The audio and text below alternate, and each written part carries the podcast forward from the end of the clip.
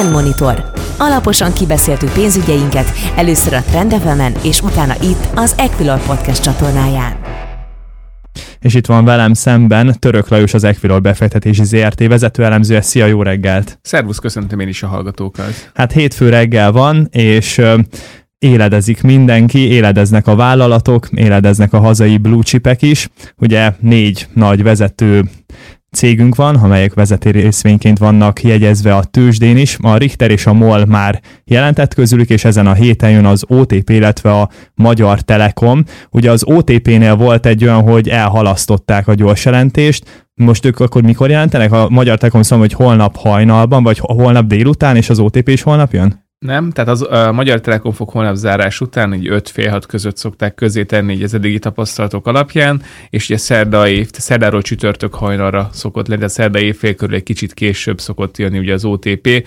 Ugye ez egy picit azért halasztották el valószínűleg, mert egy napra esett volna a MOL-lal, és ez kicsit szerencsétlen lett volna, úgyhogy ez egy viszonylag szerencsés, így az elemzők szempontjából, hogy nem kell egy nap 2 céget elemezni, vagy egy éjszaka 2 céget elemezni, de nagyon jó eredményeket várunk, egyébként annyit azért elmondhatok.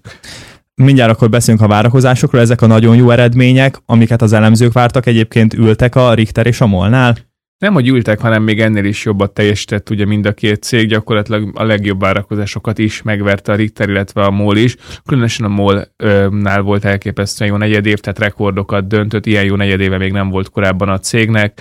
Egyébként, ha megnézzük ezt, azért tényleg elég sok minden támogatja, az olajár is relatíve magas volt, ugye a forint-dollár is viszonylag kedvezően alakult, illetve azt is ki kell emelni, ugye, hogy a finomítói marzsok is végre kezdenek magukra találni, ugye a petchem marzsok, tehát a petrokémiai marzsok azok szintén ugye rekordmagasak voltak az előző negyedévben, azóta egyébként egy kisebb korrekciót látunk itt, de kezdenek egyébként a válság körüli szintre visszaállni a üzemanyag finomítói marzsok is. És egyébként ugye nyilván az előrejelzések nagyon fontosak, 2 cég, a Richter és a MOL hasonlóan bizakodó lehet az egész évre vonatkozóan? Igen, mind a 2 cégnek úgy tűnik, hogy jó éve lehet. Ugye a Richter közzétette ugye az éves várakozásait is, amelyet ugye frissített is azzal, hogy idén jó eredményt vár. Ugye a MOL-nál pedig azt kell kiemelni, hogy gyakorlatilag fél év alatt elért egy olyan teljesítményt, amit korábban volt olyan év, amikor nem tudott egy egész év alatt, tehát innentől kezdve mindenképpen jól járhatnak ugye a részvényesek, ugye csak az első fél évben körülbelül 400 forintos EPS-t ért el, tehát ez egy fél éves EPS, nem is a teljes év. Ha belegondolunk abba, hogy 2400-2500 forint körül kereskedik a MOL, akkor azért ez előre mutatja, hogy milyen évet várhat rá, és milyen alacsony az árazása most a MOL-nak. Ez is ugye a budapesti értéktőzsde, meg a új történelmi csúcson zárt pénteken, úgyhogy a részvényárfolyamokat tekintve most majd jön a tipikus profitrealizálás és a kis megnyugvás, vagy hol lehet a csúcs akár a bétnek. Ugye a kollégád Varga Zoltán említette, hogy ez az 53 000 pontos határ lehet ilyen cél gyakorlatilag a hazai tőzsdének? Ugye ez egy technikai pont, az 53 000 pontnál húzódik egy technikai ellenállás.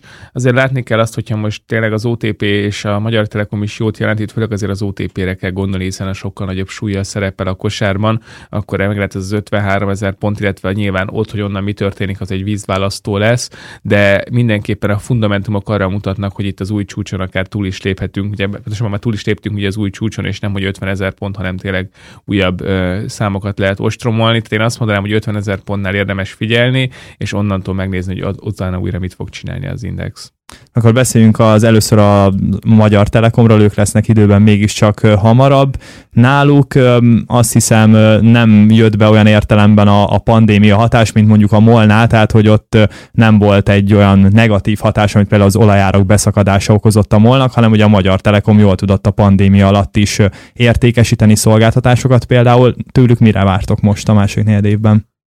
Ja, a Magyar Telekom a legkevésbé kitéve az ilyen típusú kockázatoknak, illetve a gazdasági tevékenységnek is azért kevésbé van kitéve. Mi azt várjuk egyébként, hogy hozza a tavalyi növekedési számokat, ilyen 3-4% bevételnövekedést jelent. Ez a profit soron egy picit magasabb lehet, hiszen a költségoldal nem nő olyan dinamikusan, mint korábban. Úgyhogy összességében azt várjuk, hogy a marzsjavulás mellett egy pici bevételnövekedés történik. Ugye itt olyan nagyon nagy extra dolgokra nem lehet számítani, ugye nagyon ritkán okoz igazi meglepetést a Magyar Telekom egy viszonylag kiszámítható tevékenységgel rendelkezik, és azt tényleg meg kell jegyezni, hogy a telekommunikációs szegmens mennyire kulcs szegmensé vált egyébként, pont ugye rámutatott erre a koronavírus is, hogy mennyire fontos az, hogy megfelelő hálózat legyen akár a háztartásoknál is, már nem csak az ipari szereplők, illetve a szolgáltatói szereplők számára, és amit itt ki kell emelni, hogy az 1 gigabites hálózat kiépítése roham tempóban folyik, ugye több mint 2 millió háztartást érnek már így el, és szeretnék azt, hogy szinte mindenki számára elérhető legyen ez a telekom szolgáltatásaként. A Magyar Telekom kapcsán már ilyen sokszor visszatérő kérdés, és egy piaci pletyka, nem is annyira már pletyka, ugye a 4IG Digi felvásárlás, hogy ez a piaci verseny helyzetét a Magyar Telekomnak mennyire gyengítheti, és egyáltalán mit tudunk most erről a 4IG Digiről, ez hamarosan le fog zárolni, erre már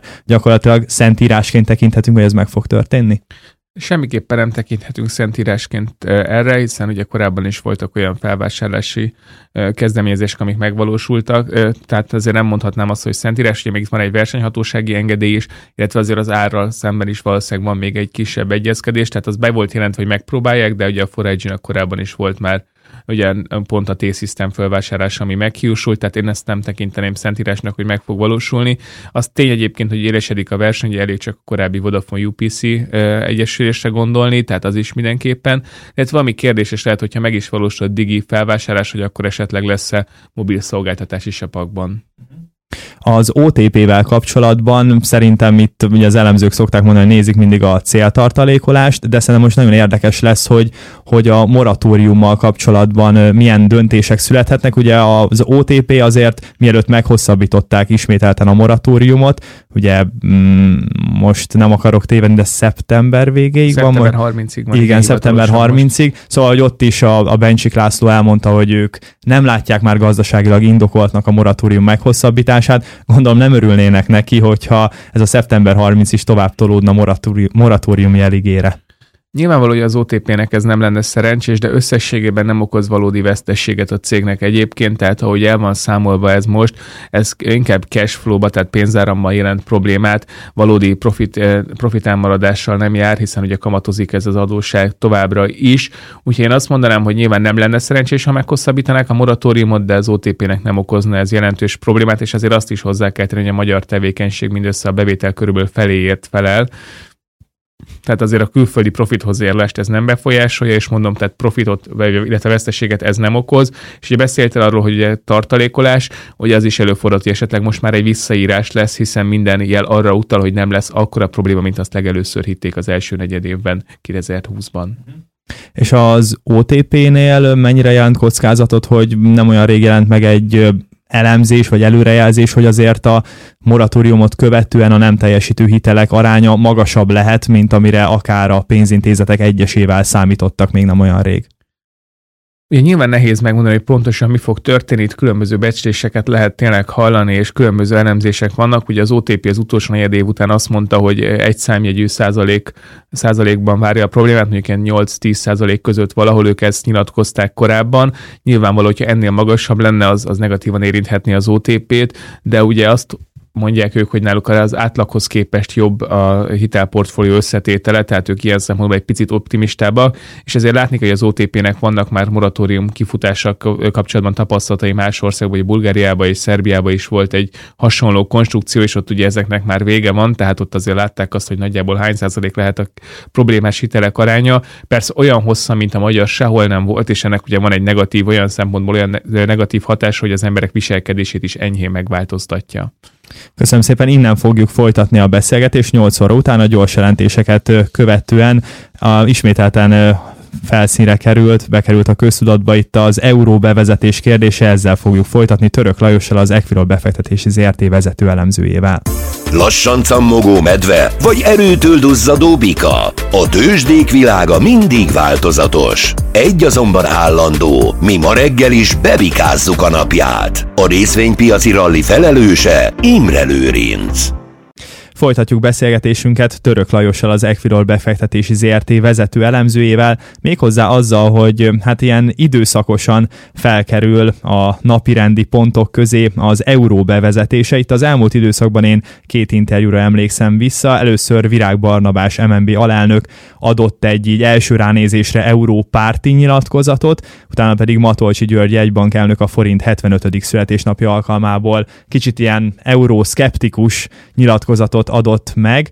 Na most itt az első kérdésem az lenne, hogy a Magyar Nemzeti Bank jelenleg milyen ütemtervvel rendelkezik azt illetően, hogy mikor lehet reális az euró bevezetése Magyarországon? Ütemtervvel egyébként még nem rendelkezik a Magyar Nemzeti Bank, viszont felvetették azt, hogy fel kéne egy Maastricht 2.0 kritériumrendszert állítani, melynek amennyiben megfelelne Magyarország, akkor lenne sikeres az euró bevezetés. Ugye ezért érdekes megnézni a szomszédjaink közül ki az, aki már bevezette, és ott vajon milyen hatása volt, hogy a Szlovénia és Szlovákia már euróval fizet, és Horvátország is egyébként tervezi, ha jól tudom, jövő évtől akár már ez meg is valósulhat, illetve Bulgária is egyébként egyre közelebb áll ehhez, ugye ők nem szomszédaink, de régióban vannak. Ezzel szemben, és ők ugye még a klasszikus Maastrichti kritériumokat alkalmazzák, ezzel szemben az MNB egy sokkal szigorúbb Maastricht 2.0-es kritériumrendszert szeretne. Ugye, ez mivel szigorúbb elsősorban? Szerintem a legfontosabb szigorítás, amire érdemes kitérni, az két fronton van. Az egyik az, hogy a gazdasági teljesítmény 90%-át el kéne érnünk különböző mutatók alapján, de általános ez a 90% az eurozóna átlagához képest, most ehhez képest mi 70% körül vagyunk, tehát nagyon messze vagyunk, ha így nézzük, és ráadásul nem is egyértelmű, hogy milyen ütemben tudunk fölzárkózni. A másik pedig az államadósságra adott 50%, illetve csökkenő tendencia. Ugye most érdekes, hogy most a csökkenő tendencia volt korábban, de 65% körül volt, 60-65% között volt ugye a legalja az utóbbi időszakban, ez olyan elfogadható-e? Most ugye 80% fölött vagyunk, tehát itt is eléggé messze vagyunk ennek az új kritériumrendszertől, de ha az ember őszinte, akkor itt még akár az 50%-ot el is tudnánk érni egy hosszabb 10 éves folyamat során, de a 90%-os felzárkóztatás nagyon nehéz és nagyon kérdéses, hogy mikor érnénk el, és ha megnézzük mondjuk Szlovénia és Szlovákia példáját, nem biztos, hogy szükséges ez a 90%, bár ugye ott is ezért vannak szkeptikusabbak azzal kapcsolatban, hogy sikeres volt az euró bevezetés, de mindenképpen lennének olyan előnyei, amit ki lehet használni. Hogyha visszaemlékszem, talán Virág Barnabás mondta, hogy ha viszont felvenné napirendre az euró bevezetését Lengyelország és Csehországnak, akkor kellene nekünk is erőteljesebben elgondolkodni rajta.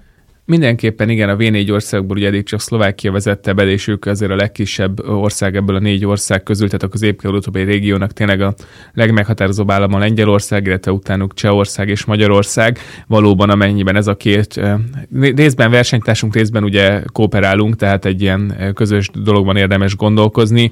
Ha ma itt ebben a két országban bevezetnék az eurót, hogy legalábbis közel kerülne, akkor Magyarországnak mindenképpen rohamos tempóban el kell ezen gondolkoznia, hiszen versenyhátrány érhetné őket a kelet-közép-európai régióban. De akkor azt vállaltuk 2004-ben, hogy valamikor időhatár nélkül, de hogy bevezetjük az eurót? Igen, ez így van, de Svédország is vállalta, és már lassan 30 éve nem vezetik be az eurót, bocsánat, 20 pár éve, amióta euró van, azóta nem vezették be, és ők folyamatosan...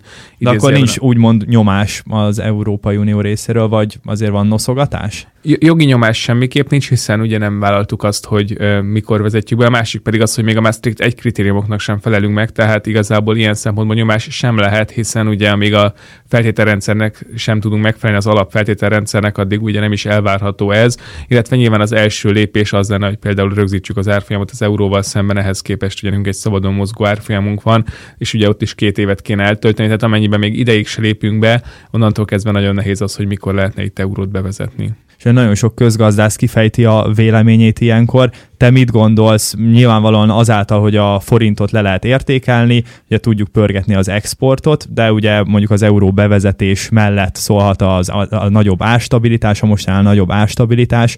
Jelenleg azért te mennyire éreznéd rizikósnak ráereszteni a magyar gazdaságra az eurót? Én úgy gondolom, hogy rövid távon azért ez nem elvárható, és nem is látható be a pozitív következmény, de hosszú távon mindenképpen érdemes azért abban elgondolkozni, hogy egy szorosabb európai integrációt szeretnénk, és ez a gazdasági integrációra vonatkozik elsősorban, nem a politikaira, akkor bizony el kell gondolkozni az euró bevezetésén. Abban egyébként igaza van a jegybanknak, hogy amíg ekkora lemaradásunk az eurozóna tag főországai, magországaihoz képest, addig nem biztos, hogy ez szerencsés lenne számunkra, de azt látni kell, hogy nem biztos, hogy tovább folytatható ez a csúszó leérték. értékelődés, főleg az, hogyha ez a csúszásból ki is léptünk, ugye tavaly azért elég nagy turbulencia volt az euróforint piacán, ez mindenképpen negatívan hatott a gazdaságra. Matolcsy György ebben a már korábban idézett beszédében a forint születésnap kapcsán azt mondta, hogy igazából csak a német alföldieknek jött be az euró bevezetését. Rögtön arra gondoltam, hogy azért mondjuk a balti államoknak is talán, szóval kicsit túlzott itt a jegybankelnök, azért több kedvezményezettje volt ennek az eurónak, mint csak Németország? Nyilván ugye Németország, Benelux államok mindenképp legnagyobb kedvezményezettek, tehát nyilván Németország a top kedvezményezett, hiszen sokkal erősebb lenne a márka, hogyha külön lenne. De én összességében azt mondom, hogy például a turisztikai országok és desztinációk számára is egy pozitív, ez nem vett, hogy Horvátország ilyen gyorsan szeretné bevezetni, pedig gazdasági szintekben nem állnak előrébb, mint Magyarország. Viszont egy turisztikai desztináció számára az, hogy például a pénzváltás elmarad és sokkal átláthatóbb és kiszámíthatóbbak lesznek az árak, az mindenképpen pozitív, ugye Horvátország az egyik legnagyobb GDP per arányos turisztikai desztináció. Ezt meglátjuk, és erről biztos vagyok benne, hogy akár mondjuk a jövő évben is, vagy 2 év múlva is lesznek ilyen fellángoló euró bevezetés jó-e viták, vagy beszélgetések, eszmefuttatások. Térjünk hát egy másik témára. Ez nagyon érdekes, itt már elkezdtünk beszélgetni a híreket követően itt a zene alatt, hogy mik ezek a mém részvények, mint amivé a Robinhood is kezd avanzsálni, vagy már amivé változott a Robinhood. Hát ugye itt nagyjából a fundamentumok, a gazdasági teljesítmény kevésbé számít, a hype meg annál inkább. Szóval ez a mém részvény kifejezés, ez mióta használatos elemzői körökben, és mire használatos? Igen, ugye itt egy Reddit fórumot, a Wall Street Bets-et kell mindenképpen kiemelni, ugye korábban is voltak azért már kereskedői fórumok, de ez az, ami teljes mértékig átvette most az uralmat idézőjebe a kisbefektetők körében, és amit még itt ki kell emelni, ugye a Robinhood, mint ugye platform megjelenésével sokkal olcsóbb lett a kereskedés, és úgymond részben demokratizálták a kereskedést, és emiatt sokkal több ember sokkal egyszerűbben tud és sokkal olcsóbban kereskedni. Ennek persze megvan a böjtje, hiszen az adatok értékesítésével igazából összességében egyáltalán nem biztos, hogy jól járnak az itt kereskedők, kisbefektetők, illetve sokkal nagyobb kockázatot vállalnak, mint az feltétlenül indokolt lenne. De itt gyakorlatilag felkapták a részvényeket, és amit ki kell emelni, az alfa és omega, illetve a GameStop, ugye ez volt az első, amit ugye nagyon felkaptak, itt arról volt szó, hogy egy short squeeze kezdett kialakulni, tehát nagyon sokan kezdték el arra fogadni, hogy esni fog a részvény, tehát ehhez kölcsön kell venni a részvényt, és gyakorlatilag a teljes részvényállomány több mint 100%-a már úgymond kölcsön volt adva, tehát shortban állt, és itt indult meg ezeknek a kiszorítása, hogy a shortosok kiszorítása történik ilyenkor, és ezt a fórumozók is észrevették, és elképesztő mennyiségben kezdték el vásárolni a GameStop részvényét, ez lett az első GameStop részvény, az AMC-t érdemes még kiemelni, ugye a mozihálózat, itt is hasonló dolog kezdett el kialakulni, és elképesztően fölemelkedett, és most a legfrissebb úgy tűnik, hogy a Robinhood lehet, amiben egy picit az ironikus, hogy pont ez a Robinhood platform idézőjelben, tehát keresztbe nekik, amikor ugye nem engedte, hogy további GameStop részvényeket vásároljanak a kisbefektetők, tehát ehhez képest ugye volt, aki pont ezen a fórumon elég nagy vita is alakult ki, hogy ezt most igazából sortolni kéne, vagy megvenni, de úgy tűnik, hogy a longosok, tehát a megvásárlók nyertek, és elképesztően föltépték a részvényt ismét. Az elemzői munkát, vagy még inkább a befektetőknek a tevékenységét, ez szerintem megnehezíti, hogy ilyen hype-okra kell figyelni, és nem arra, hogy most éppen mit jelentett, mennyi bevétele volt egy cégnek.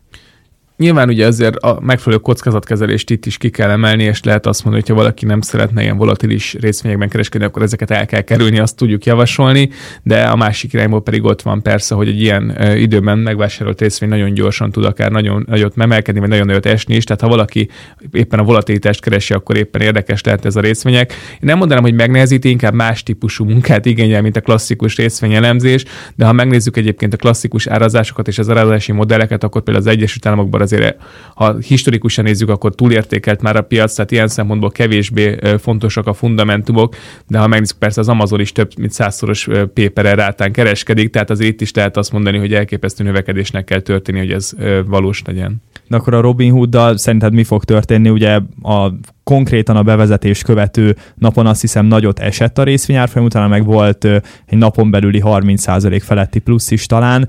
Ők azért már azáltal, hogy ott vannak a Nasdaqon, egy ilyen stabilabb, kiszámíthatóbb részvény lesznek, vagy nagyot fognak pukkanni, és akkor nagyon alacsony szinten el fognak felejtődni gyakorlatilag.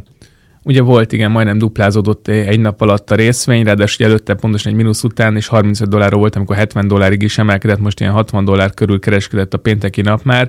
Azt meg kell nézni, hogy egyébként attól még, hogy Nasdaqon kereskedik valaki, ez egyáltalán nem garancia, hiszen például a GameStop és az AMC részvényei is ugye be vannak vezetve ezekre a nagy tőzsdékre. Amit itt kiemelnék, hogy például az Interactive Brokershez képest most már a teljes cég árazása az nagyobb, mint az Interactive Brokers, ami azért egy sokkal befutottabb, sokkal nagyobb ügyfélbázissal rendelkező, nemzetközi ügyfélkörrel rendelkező cég. Ezzel szemben a Robinhood még csak az Egyesült Államokban van. Nyilván nehéz megjósolni, hogy mikor mi fog történni egy ilyen típusú részvénye, hiszen hogyha esetleg azt mondják a befektetők, hogy mégse érdekes, itt a kisbefektetőkre érdemes kiemelni. Ráadásul ugye pont az IPO-nál, tehát a kibocsátásnál ők is kaptak egy jelentős részvénypakot, ugye a platformon kereskedők is licitálhattak erre a részvénypakra, ez egy újdonság volt. Ilyen szempontból még nehezebbé teszi, hiszen ezek a kisbefektetők tipikusan nem feltétlenül hosszú távra gondolkoznak, mint mondjuk egy intézményi befektető. Köszönöm szépen, az elmúlt egy órában Török Lajossal beszélgettem, az Equilor befektetési ZRT vezetőelemzőjével. Euróról beszélgettünk, a gyors jelentési szezonról, és itt a végén a mém részvényekről. Köszönöm még egyszer, és szép hetet kívánok neked. Köszönöm, és köszönöm a figyelmet, sziasztok! Zenével nem megyünk tovább, viszont közlekedéssel hamarosan, és hírekkel pedig 8:30-kor jelentkezünk majd itt a Trend FM-en. Trendmonitor. Alaposan kibeszéltük pénzügyeinket, először a Trend FM-en, és utána itt az Equilor Podcast csatornáján. A műsorban elhangzott információk marketing közleménynek minősülnek, és nem a befektetési elemzés függetlenségének előmozdítását célozza. Az elhangzottak tájékoztató jelleggel bírnak, a megszólalók adott időpontban fennálló véleményét tükrözik, nem minősül bármely pénzügyi eszköz jegyzésére, vásárlására vagy eladására történő felhívásnak, befektetési tanácsadásának, továbbá befektetési döntések alapjául sem szolgálhat. Az elhangzottak nem tekinthetők szerződéskötésre vagy kötelezettségvállalásra történő ösztönzésként, azok kizárólag saját felelősségre használhatóak fel. Részletes tájékoztatóért keresse fel honlapunkat www.equilor.hu. A műsorban elhangzott információk marketing közleménynek minősülnek, és nem a befektetési elemzés függetlenségének előmozdítását célozza. Az elhangzottak tájékoztató jelleggel bírnak, a megszólalók adott időpontban fennálló véleményét tükrözik, nem minősül bármely pénzügyi eszköz jegyzésére, vásárlására vagy eladására történő felhívásnak, befektetési tanácsadásának, továbbá befektetési döntések alapjául sem szolgálhat. Az elhangzottak nem tekinthetők szerződéskötésre vagy kötelezettségvállalásra történő ösztönzésként, azok kizárólag saját felelősségre használhatóak fel. Részletes tájékoztatóért keresse fel honlapunkat www.equilor.hu.